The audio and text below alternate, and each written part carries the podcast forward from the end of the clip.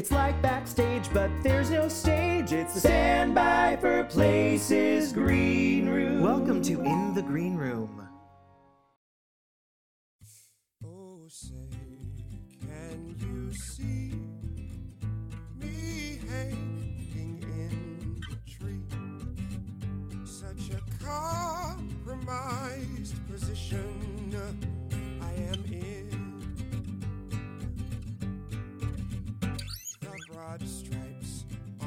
my back. Illustrating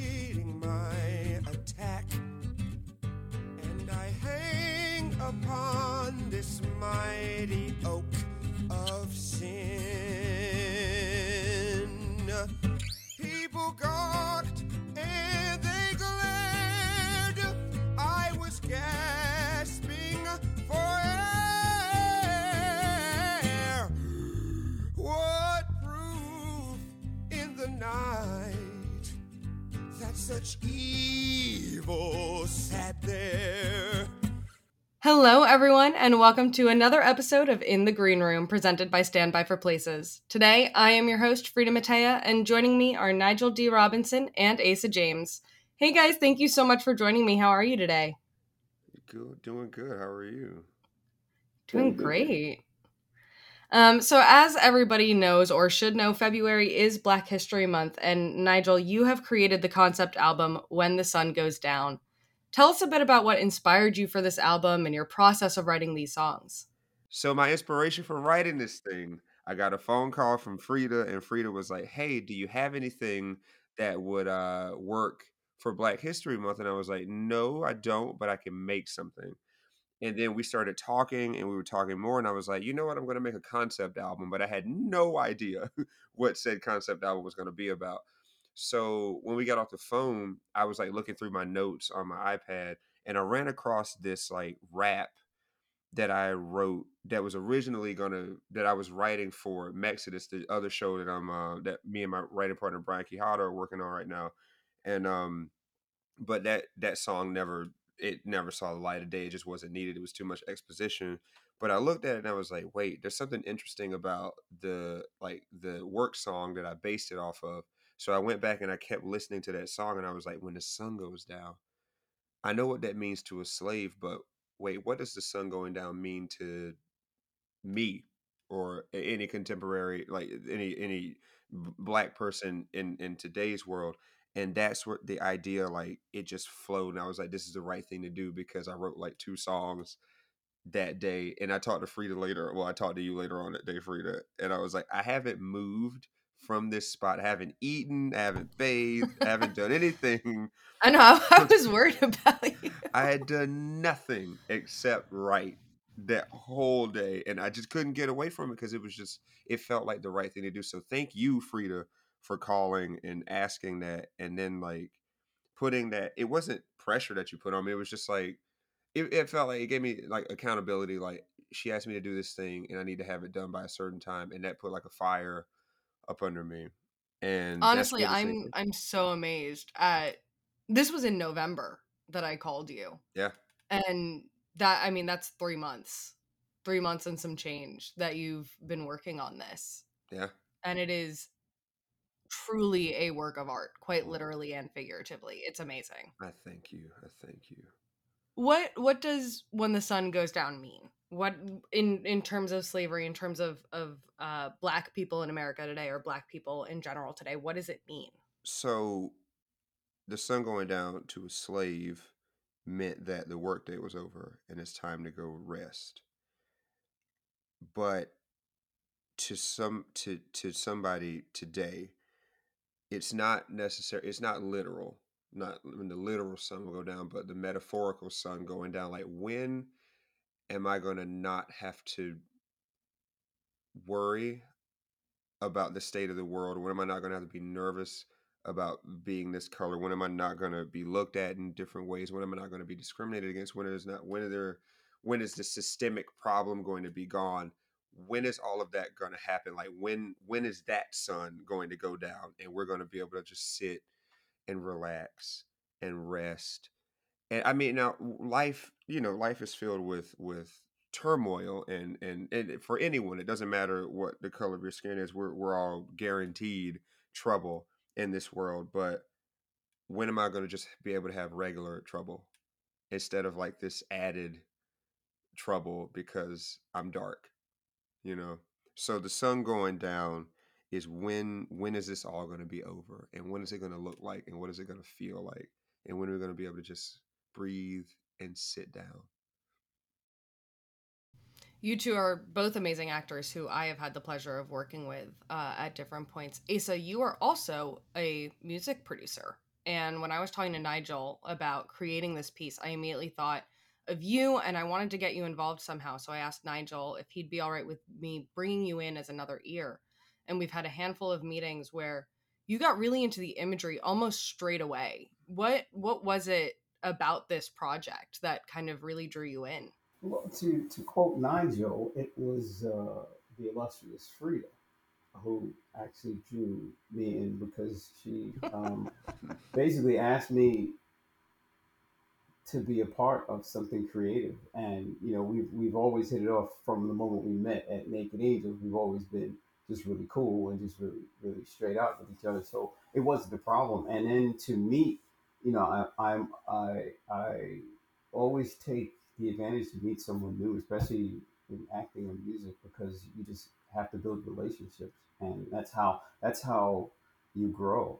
And you know, having heard about Nygel from from Frida, I was very interested in meeting the cat and just talking to him and building with him because you know, Frida, you don't strike me as anyone who has a frivolous relationship because you're pretty much bullshit free. Uh-huh. So um, I know that if you recommend someone that's coming from from a great place Mm. and you have a very good eye and a very good ear for talent. So it was Thank you. just it was a no brainer to say, yeah, sure. And it wasn't even I didn't have to think about it. You mentioned it and said, yeah, sure, I, I want to meet the guy. I'll work with him because I knew it was going to be something um, something good. And then it was true. The mo- uh, from our first phone call, it just exploded into just a giant creative wave of energy, hmm and it, it was like that with every other subsequent phone call. So Yeah, we would have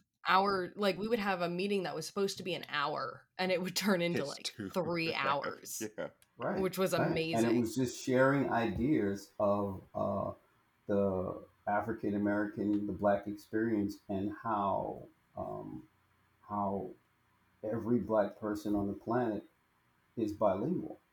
yeah Mhm. and how we speak in codes and how it's been that way for 400 years and it will continue to be until the sun goes down or in modern terms we have our one day because after Right. we stopped saying you know when the sun goes down it became one day so that's that's what it is and that's why i wanted to get involved because one no one's ever asked me about that and two it felt great to talk about it And what is what does it mean to I mean, you know, we've we've had the the conversation, but people listening might not know. What do you mean when you're talking about being bilingual as as a black person in America? Well, it means that we have to speak with, um, we can be ourselves around people we're comfortable with. But when we're in the midst of people who are not too familiar with us, we can't be too loud. We can't be too, we can't laugh too loud. We can't, we can't get too angry. We have to, if we get angry at something that's an injustice or disrespect, we have to temper that because someone will call the police or it will automatically be, oh God, this black guy, he's upset. Oh my, oh, people are going to start, there's going to be shooting and they're going to pull out axes and it's going to get crazy, you know. And so we have to sometimes swallow that anger because you see what happens in the news all the time when a, a black man or a brown man gets angry. We get shot, we get chased down. You know, even when we're defending ourselves, like we can't even defend ourselves without it being flipped over as us being the aggressor. Like the the young brother who was jogging, I think he was in the south. I'm not sure. I think I think he was in the south. He was just jogging down the street. He was looking. There was a house for sale, and he was looking at the house. But he was jogging down the street, and a father and a son chased him down in a pickup truck. Got into a fight with him. Like the father got out of the car and got into a physical fight with him because he accused him of robbing a house, and then the son shot him with a shotgun. And they went to jail for this. They were finally convicted of it, but it's a thing that happened. Nygel, how about you? What what other experiences in terms of either having to be bilingual or Asa, you also made another comment in a meeting that we had about uh how it sometimes feels like you are walking on a tightrope uh across New York City. And that's that's something that has stuck with me because as a very translucent white woman, I, you know, am I am as somebody who's see through. Um, I am I am aware of of the fact that we are a treated very differently. We are perceived differently, but the tightrope analogy that Asa you came up with has still stuck with me because I never thought of it that way. Um, it is. It is. It's a balancing act. Like like, and that was the that was the point of the whole tightrope thing. It was a balancing act because as we walk the streets of New York City, we have to one, we have to do our jobs. We have to do the thing we need to do. We have to provide for our families and go to work and show up on time and be the other thing. We, but we also have to, to my earlier point, we have to walk that tightrope where we can't be too loud, we can't get too angry. We have to um, accept the um, the uh, passive racism and just keep moving forward. And, and people will say things as a joke and things like that, and they don't realize, or maybe they do realize, or maybe they're just so deeply ensconced in it that they don't even understand what they're doing. And you know, if we draw attention to it, and suddenly we're the bad guys. It's like, hey, hey, that's not what I meant, man. Don't take it there, you know. or um, if we don't, then people think we're okay with it, and they just keep doing it you know but it's it's always that moment of um, okay we, we're constantly we're like um, different it's like it's like being water right you have to be steam you have to be ice sometimes you have to be water and you have to take the shape of anything that water is in. If you're a glass then you have to fill the glass. You know if, if you're in a hand and you have to fill the palm but you still have to be flexible enough to take the shape of any situation that you get yourself into because you have to get yourself out of it because at the end of the day you want to go home. So are you going to get super offended at someone's ignorance? Probably not. Some people do but what i've learned is that if i hear the ignorance i realize that exactly. That's exactly what it is. And i don't have to lean into the ignorance. I can just go oh that guy's pretty stupid and keep moving forward. Mm. but you know some people sometimes fall into it or are pushed into it are pushed into defending themselves because the ignorant is so ignorance is so blatant and so abusive that you have no choice but to fight and sometimes there are consequences for fighting even when you defend yourself but understand i am not an advocate for anything that's going to hurt anyone but I'm also not a pacifist. Mhm. Okay, so I will defend myself and I will defend my family, and um, I will also hire a very good lawyer. But I will not strike out to hurt or harm anyone just because of their ignorance. That's just that doesn't make any sense to me. But if I have to defend myself and my family, I absolutely will, without a shadow of a doubt. But I don't I don't really have a um I've got a shield against stupidity. If I hear dumb shit, then I just kind of have I just you know put the shield up and realize where it's coming from and take it from there. Mhm. You know, but I'm not walking around angry like I used to. I used to be angry all the time, but eh, it doesn't really serve. You know, it, you you get more with an open hand than you do with a closed fist, and that's where where my head has been lately. Frida, you had, you had asked like how I feel about the the code switching Mm-hmm. that we have to do and i will say that my awareness boosted a couple months ago like I, I did a show in dc and it was a james baldwin play and it was just the blackest most beautiful thing i've ever done and it kind of brought me back in and i just remember whitney white who if you don't know her name for those who are listening you will know her name in months. She is the shit. And she is one of the most incredible directors not even not even to point out that she's a black woman director but she's just one of the most incredible directors that i've ever worked with and i think that is working in this business right now. So if you're lucky enough to work with her then count it a blessing. But i just remember one day in rehearsal i i was one of the new additions to the show. They had it was a remount of the production because it got canceled in um 2020 and she was like, I had like a little solo at the beginning, and she was like, Nygel, I want you to just kind of internalize it. Don't worry about singing to the audience and like sharing it. Don't worry about that shit. Because white theater will tell you that yes, you have to be out and you have to do all these things or whatever. But no, no, no, no, no. Fuck that. We're gonna put that, we're we're flipping that over and you just take it into yourself and make them come to you.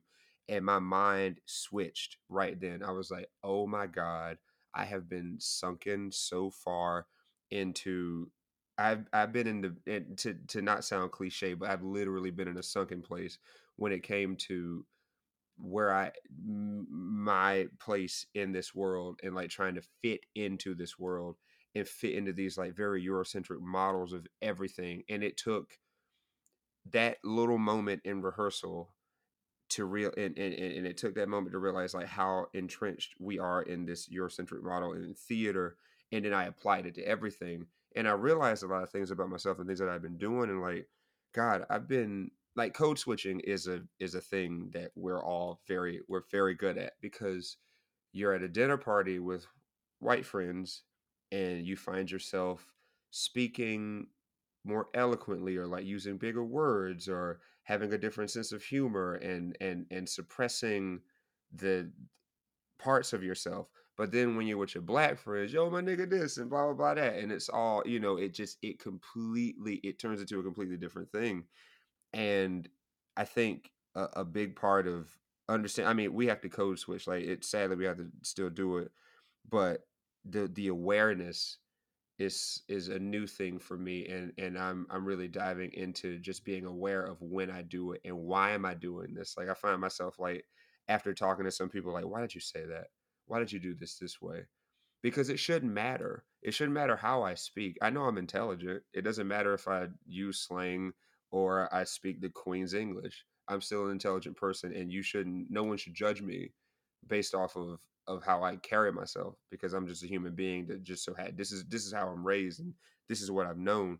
But um yeah, it's it's I, I've just become more and more self aware that we code switch so much, and I'm just trying to figure out a way. Well, I I, don't want to have to do it, and I I don't want it to be like some like because it's second nature because we're we are programmed to do this thing. Like the world tells you that oh you need to you you need to wear this here or you need to wear that, and I, there's just been so many people in my life and wonderful people that I, I love to this day, but like are it's there's microaggressions everywhere. Like Nygel, you need to you should wear a suit and tie to this thing because blah blah. I don't give who gives a shit. I can wear whatever I want to wear. Like it doesn't matter, you know. So I, I this new sense of self awareness has me looking back over all of my life. Like wow, I've really let people get into my head and and and and tell me that this white way of doing things is the right way of doing things, and that's not that's not true and and now I want to kind of flip that over. Just be your, you know, be yourself. You don't have to put on for these other people. You need to be your authentic self because being playing two people is going to be exhausting. It's going to it's going to exhaust you.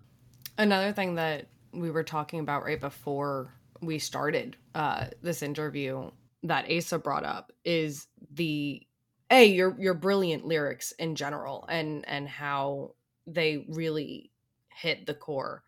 But we started talking about your national anthem. Let's let's talk about the national anthem because you sent me that one night. You were just like, I just wrote this you you just sent me like a voice memo and you were like I just wrote this. I'm putting it out. It's going in to the concept album. Mhm.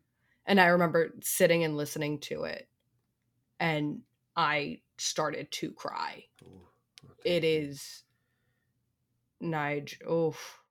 Well, It's amazing. thank you. What I had is um amazing I had the and COVID. hard. Thank y'all. I had um when I got I got to Milwaukee back in like towards the the end of December. Wait, wait, Nygel, Nygel. Before you finish that, did you just say you had the COVID? Did you I put a had the on that? oh I did put the the there. Yeah, oh yeah, you gotta Yeah, have no, a, he- you gotta have an respect, article. brother, respect. But I had I had the thing and um I was stuck inside, so I'm like, well hell, I can only rehearse virtually and that's not that long out of the day. So I just had time to like think and refine some things and write some other stuff. And I was just sitting here and something popped up in my head like, what if you were walking down a road and you look up and see a body hanging in a tree and then all of a sudden their eyes popped open and they started talking to you what would they say and then i've been this this concept album i've been really experimenting with like using t- the things that already exist like using all this this wonderful music that came out of slavery that's public domain you know like using these things and like how can i remix that and like make it make it contemporary which goes along with like trying to compare between the sun going down for a slave and the sun going down for a person now like i felt like mixing those two things together would would would would mix together the old and the contemporary and i was just thinking about that and i thought about the, the national anthem i was like oh say can you see me hanging in a tree? And then like what would that what would that corpse say? What would because i mean like imagine it you're this is you're about to die and these are the things you are experiencing before you die.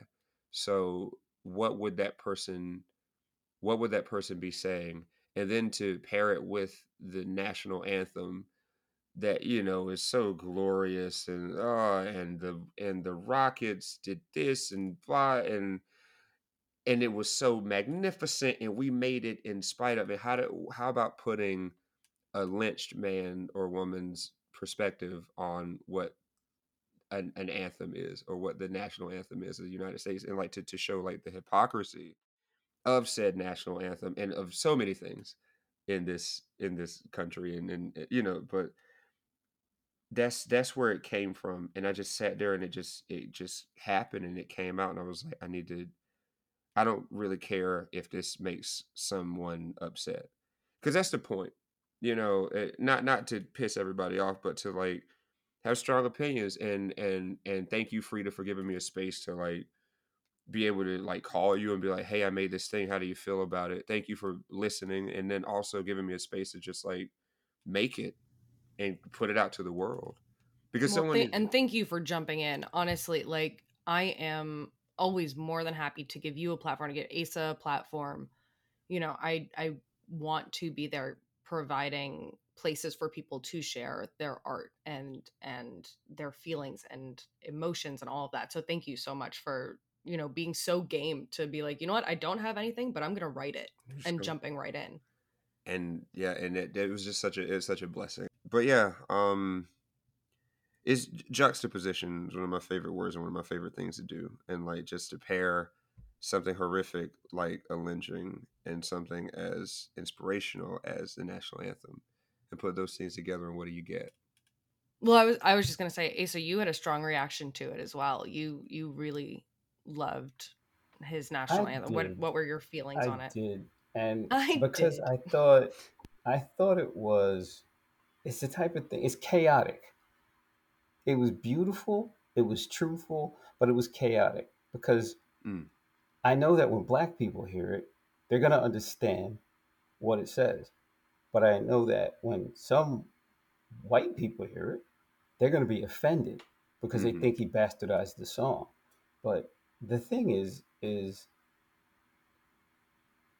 if anybody's read the full oh like yeah the, the, the, we only sing the nice part of the national anthem like anytime it's when sung before a game or anything like that and we only sing the nice part of the national anthem it's just like picking and choosing like when when the, the KKK picks and chooses things out of the Bible. You know, it's Mhm. just from their perspective that they want to use this thing.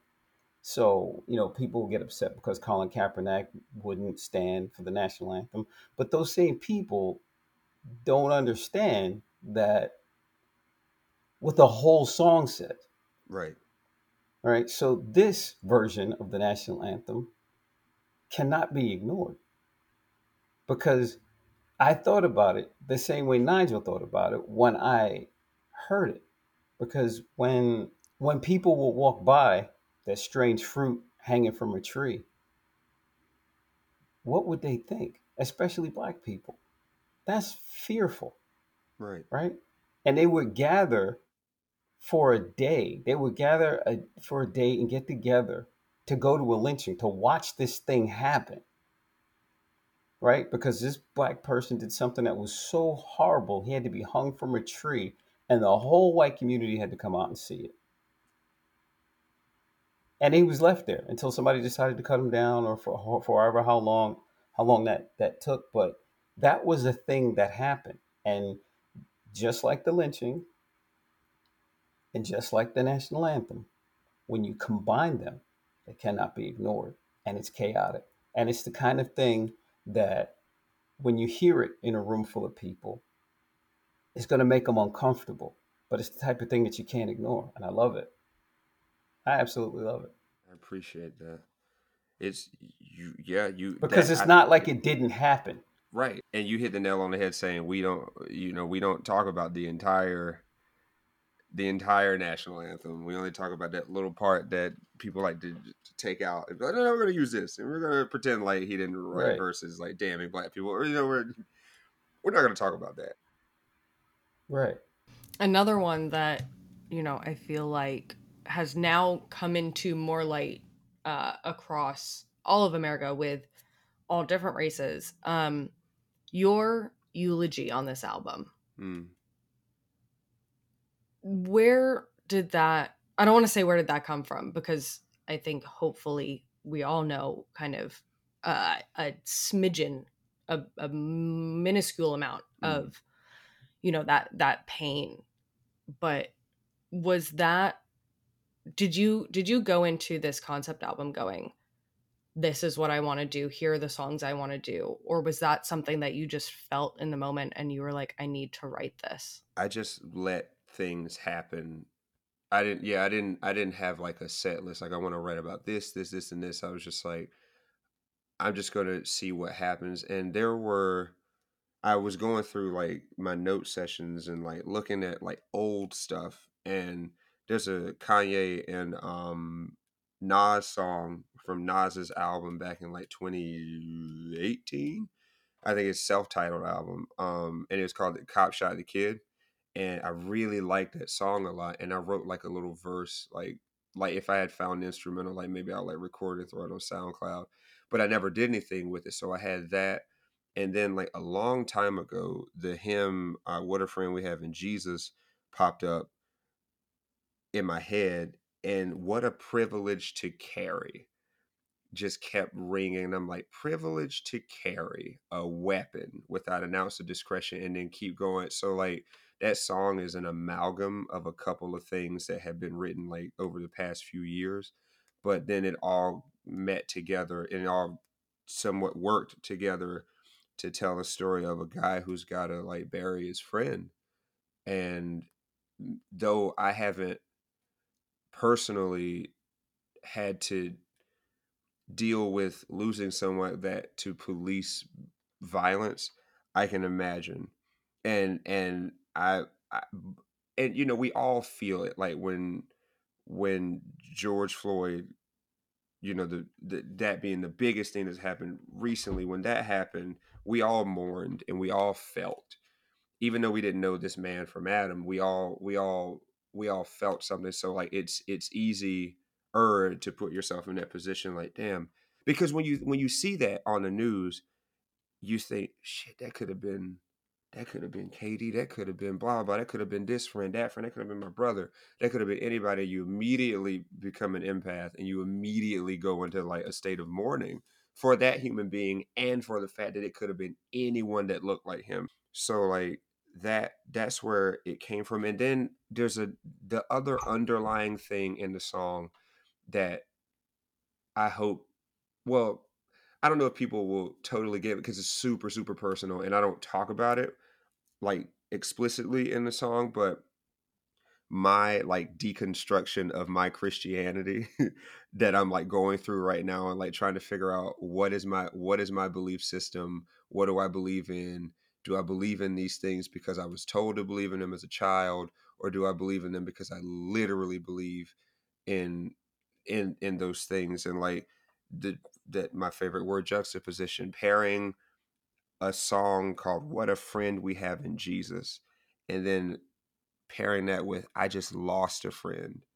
And I'm trying to find comfort in this thing in this hymn in Jesus but every time I get to a certain word I'm triggered by something else and I start talking about how fucked up this situation is with my friend being dead and I feel like that is a thing that a lot of black people are I love the black people of my generation specifically because we're like really starting to speak out against the church, like the institution of the church, not God, not Jesus, because I have no problem. They both my homeboys, and home, well, Jesus is my homeboy, and God is my home non-binary because God is not a he, but um, God is my homie. Sky Daddy. Yeah, or Sky Zaddy.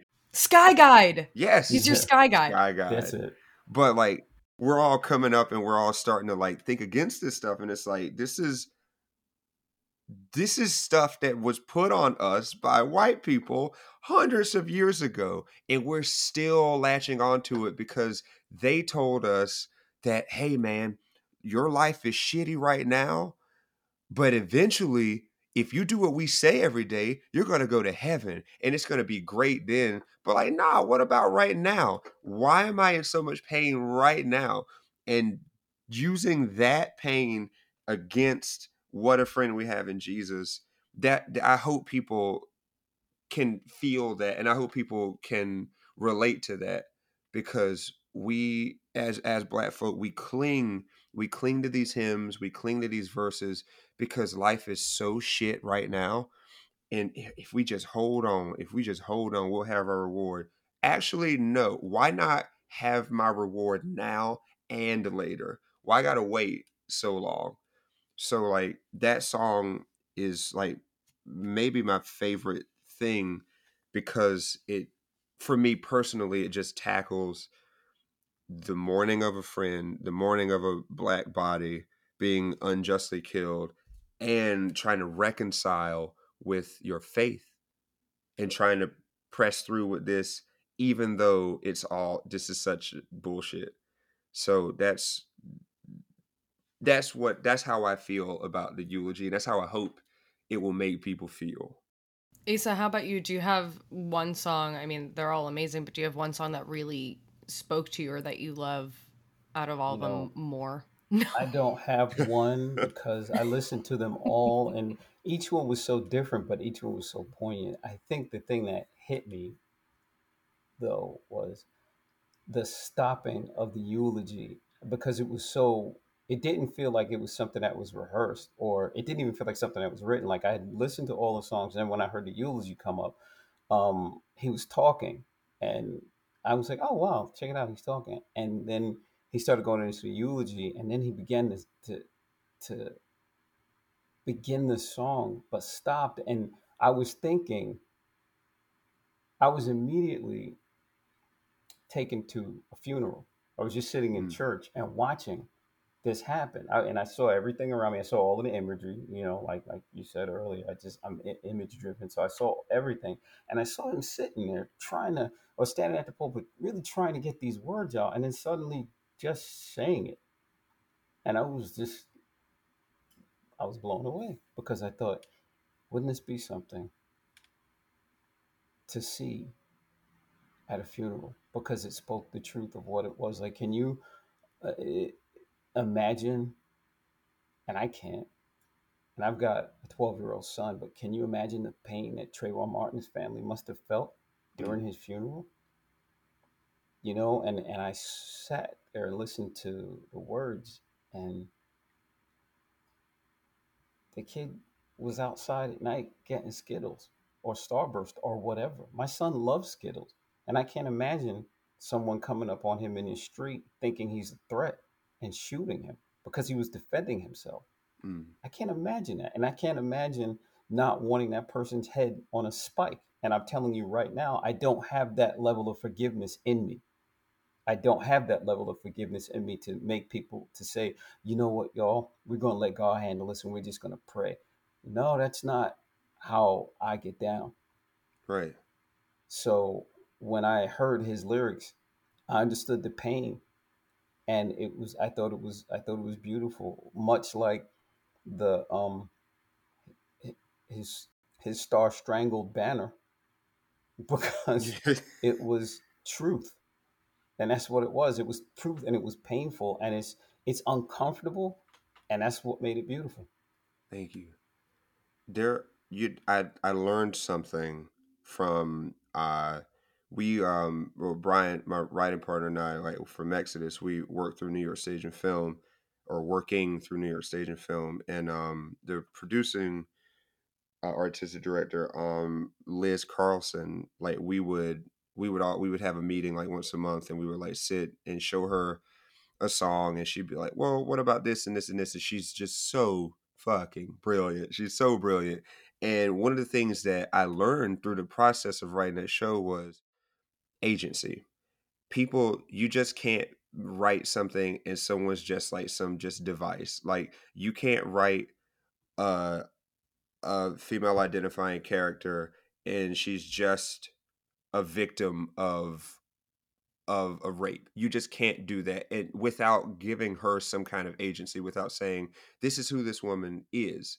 This is who this woman is in spite of what happened to her. And we're not just going to sit here and be like, she's just a victim. No, no, no, no, no. We need to expand on who that person is. And this thing happened to her. But it's so important to give people agency. And that's one thing that kind of carried over with that eulogy song is like, who was this little kid? What did he do? Because it's not enough to say Trayvon Martin got shot. What did he want to do? What did he want to be when he grew up? What did he like to do? Who were his friends? Where did he hang out at? Who was this human being? If we have to stop making people out to just be devices, we need to tell we need to tell like people's story like who is this human being? So i just find it really important to be like go into detail about this person because that drives the point home even more. This wasn't just some little black boy that got shot by the police. This was a kid with promise and a kid with dreams. This was a little poet. He was an artist. He was this this this and that and this bad thing happened to him. Not just this is a boy that got killed Absolutely. Also, I just want to do a shout out to Liz because uh, she was one of the first female stage managers I ever met. Yes. She's so Yep. brilliant. I feel like maybe Oh, we had talked yeah. about that like two years ago, right when we first started working with her, but I forgot.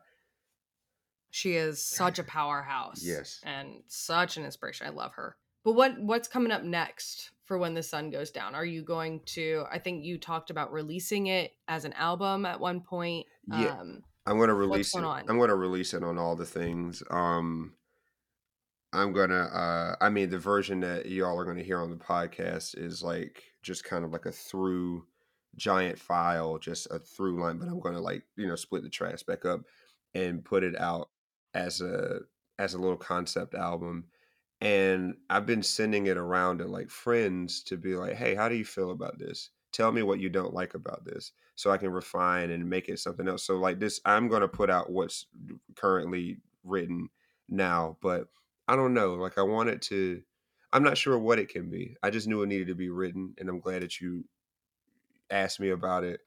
And there's no telling what it can turn into, but I just I you know I wanted to be an ever evolving little little thing. I because I, I have to call it a thing because I don't I don't really know what it can be, but I just know like if I get it to the right people and get it in the right creative minds, it can turn into something that I would have never dreamed of it turning into.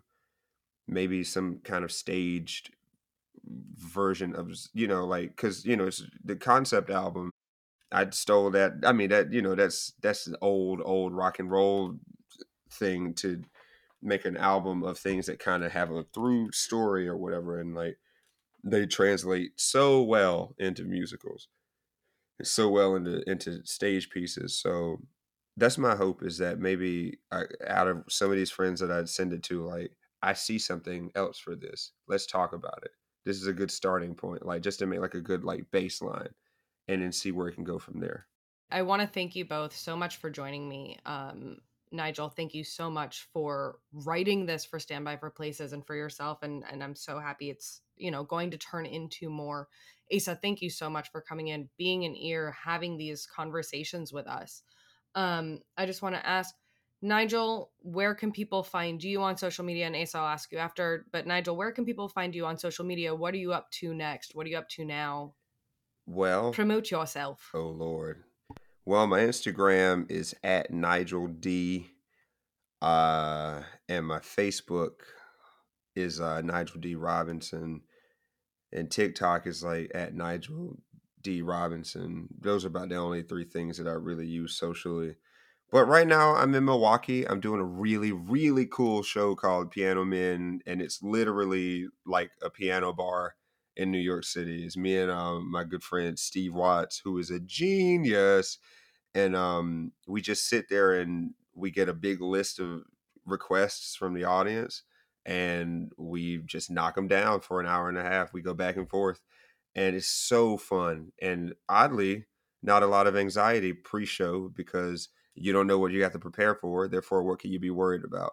So I really, and it's just a lot of fun. And I'm doing my way here after that. And then um, some residencies from Exodus. And, you know, just gonna float around the world. I got a car, I'm gonna drive around, do some stuff, make some art, travel some car. places. You know, I'm gonna be a little gypsy for a little while. So that's really what's going on. I think summer 2022 is gonna be a gypsy summer. Yeah. Asa, how about you? How can people find you and your work? I am on Instagram at uh, asa.james1. Uh, also on Facebook is Asa James or in, in email at uh, asajames559 at gmail.com. From talking to you and Nygel and, and uh, Sean, uh, I have been just inspired to start writing again. I took a I just took a break to listen for a while, and uh, but for the past couple of days, I've just been inspired to really write and get these songs out. So, um, called up a producer buddy of mine. He's like, "All right, listen, um, um, I want to finish the song we started. I want to release it, and let's just get some music out there. He's like, oh my God, finally, I can't wait. Yes, oh yes, you ready? He's coming back. So that's kind of what I want to do. I've just started composing again and writing, and it just feels good. And you know me, Frida, I'm, I'm always doing acting, doing all that crazy stuff, and it's fun. So um, I'm not, not going to stop doing that, but it's time to exercise the other creative muscle that I have. And I just want to make more music. And, um, you know, in my studio, I have pictures of my inspirations. A print happens to be uh, up on the wall. And I just said, you know what? I just need to get back into doing my music, you know. And my wife said the same thing. She goes, you need to get in there and you need to write your stuff like you're supposed to. And you need to let people know. And I said, yeah, you know, you're right. Okay, you're right. And I couldn't argue. She's I always just- right. She's always right. So Don't argue with her. I do not. I've learned that. So I just went in, took the cover off the keyboard, and said, "Let me just start writing." Because you know, I literally, you know, I can't shit on you if I'm not doing anything, Right. right? I can't say shit to you. So I just said, you know, and I'm just gonna go out and I'm gonna do my stuff. I was put here to do quite a few things, and one of these things that I do well is music. So I'm just gonna do that. I cannot wait to hear what you both have in store. And everybody, When the Sun Goes Down is available now on all podcast streaming platforms and hopefully will be out soon uh, as an album as well. So keep in touch with Nygel and Asa and stand by for places. We will announce all of those. Thank you guys so much for joining me. I Well, Frida, Frida, before you Love you finish, as an Yeah. aside, let me put Yes, this out yes, into the Kanye. universe. I'm gonna let you finish. finish. Yeah. What? before before before you finish, hang on one second. Um, uh, Nygel, we have to work on something. Yes, yeah, we do. I was thinking it We while you were to work. You talking. guys have Yep. to. Okay, cool. Yep. All right, Just I'm putting it on out there. Yep, we have to do something. That's it. It had to go out in Oh. the universe. We just got to I don't make it happen. Is the world ready for that like powerhouse mashup? Doesn't matter. it does. Fuck it. it I'm whatever. ready.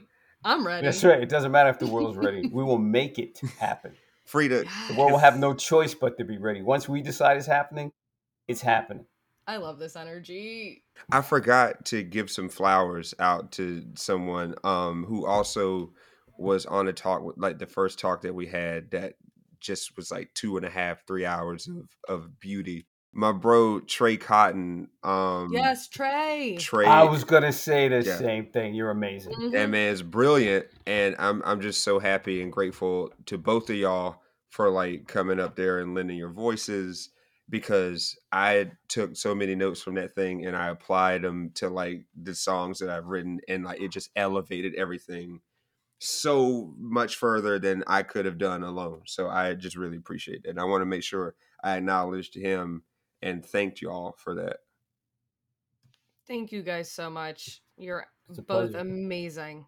And uh yeah, this has been this has been great. And thank you both. Thank you. Let's do it again sometime.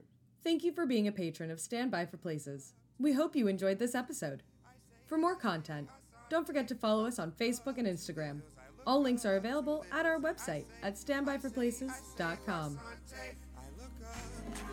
I look up to the hills and I say, I say, I say, Asante. I look up to the hills, I look up to the hills, and I say, I say, I say, Asante. I look up and say, thank you, thank you. I look up and say, thank you. Every day I say, thank you, thank you. Every day I say, thank you.